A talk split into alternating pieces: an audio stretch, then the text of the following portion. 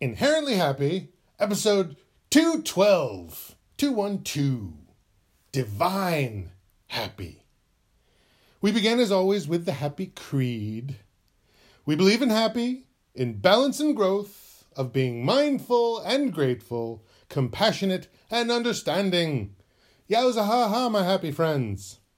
I look for the divine everywhere. I'm like an ant searching for even the tiniest trace of divine nourishment. And the longer I go without finding any, the more callous McGee laughs at me and says, You can't find what isn't there. I really hate that guy sometimes, but don't tell him that, he'll only like it. I try to see the divine in a rainbow, but then Happy Jim will just point out that I'm only seeing part of the picture and that it's really a full circle, so there is no pot of gold at the end of it because there is no end of it. And more than that, it's just an illusion anyway from the way light refracts through the water droplets. Sometimes I think they're on the same side. I have divine curiosity, in that I am curious about the divine. But more than divine curious, I'm positively divine happy. I can't get enough of it. It's like magic. You want to talk about divinity? Let's do it! I'm looking for a divinely inspired, faith based organization that has all the qualities and features I'm looking for. Really, I'm just looking for the divine presence.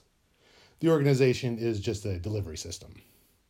And I must choose wisely because if I know me, I'm going to want to be a very good follower once I find my faith mate and will want to sing their praises throughout the land maybe even doing a podcast about it or possibly a small book.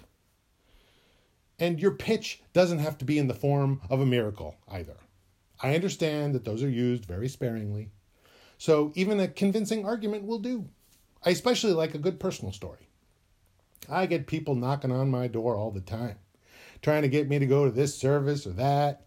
They have pamphlets and often arrive in teams of two. I talked to them right at the front door and asked them what made them want to join their group. And they are very glad to tell me. So then I tell them about a few of the other religions I've also been approached about joining that also seem to have a similar tack.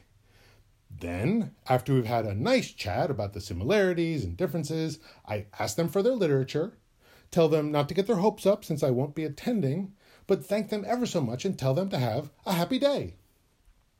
They might leave a bit disappointed, a tad bewildered, but with a good feeling just the same, I think, because they could tell I wasn't out to get them, but actually welcomed the exchange. Just because they couldn't convince me doesn't mean I have anything against their faith. There just wasn't enough for me.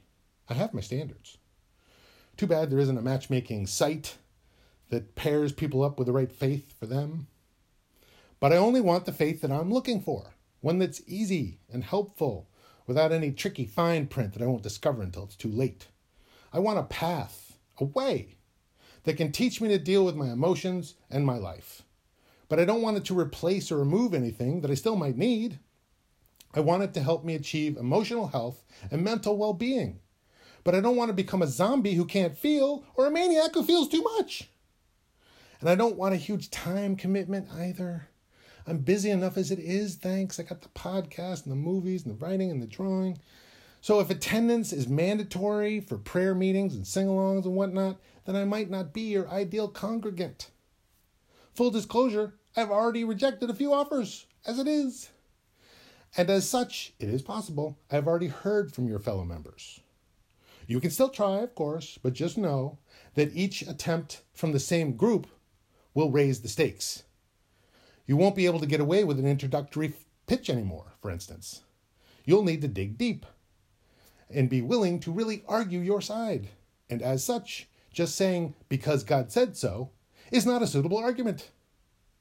You may find that I am rather well informed for a layperson in many of your faiths already, even being privy to a few non public details in several cases. But I'm not here to out you. You will no doubt notice that I have not name checked any particular faith up till now, and I won't, just so we can keep this neutral. So, in your pitch, I would love to know how your divine faith helps you, how it helps your community, how it helps the world, and most importantly, how it could help me. And as yet, that's proven to be a tall order. What I really need is a kind of no nonsense, no muss, no fuss, semi spiritual pursuit, light that I can delve deeper into if I want. So, not a lot of penance required for dumb little things, but plenty of support for all the big things. And if we could keep the reading assignments to a minimum, that would be great. Keep it short and to the point, and then distill that down even further to like maybe a mantra. Yeah, like uh, balance and growth. Yowza ha ha. Happy is balance and growth. Ha ha. Yowza.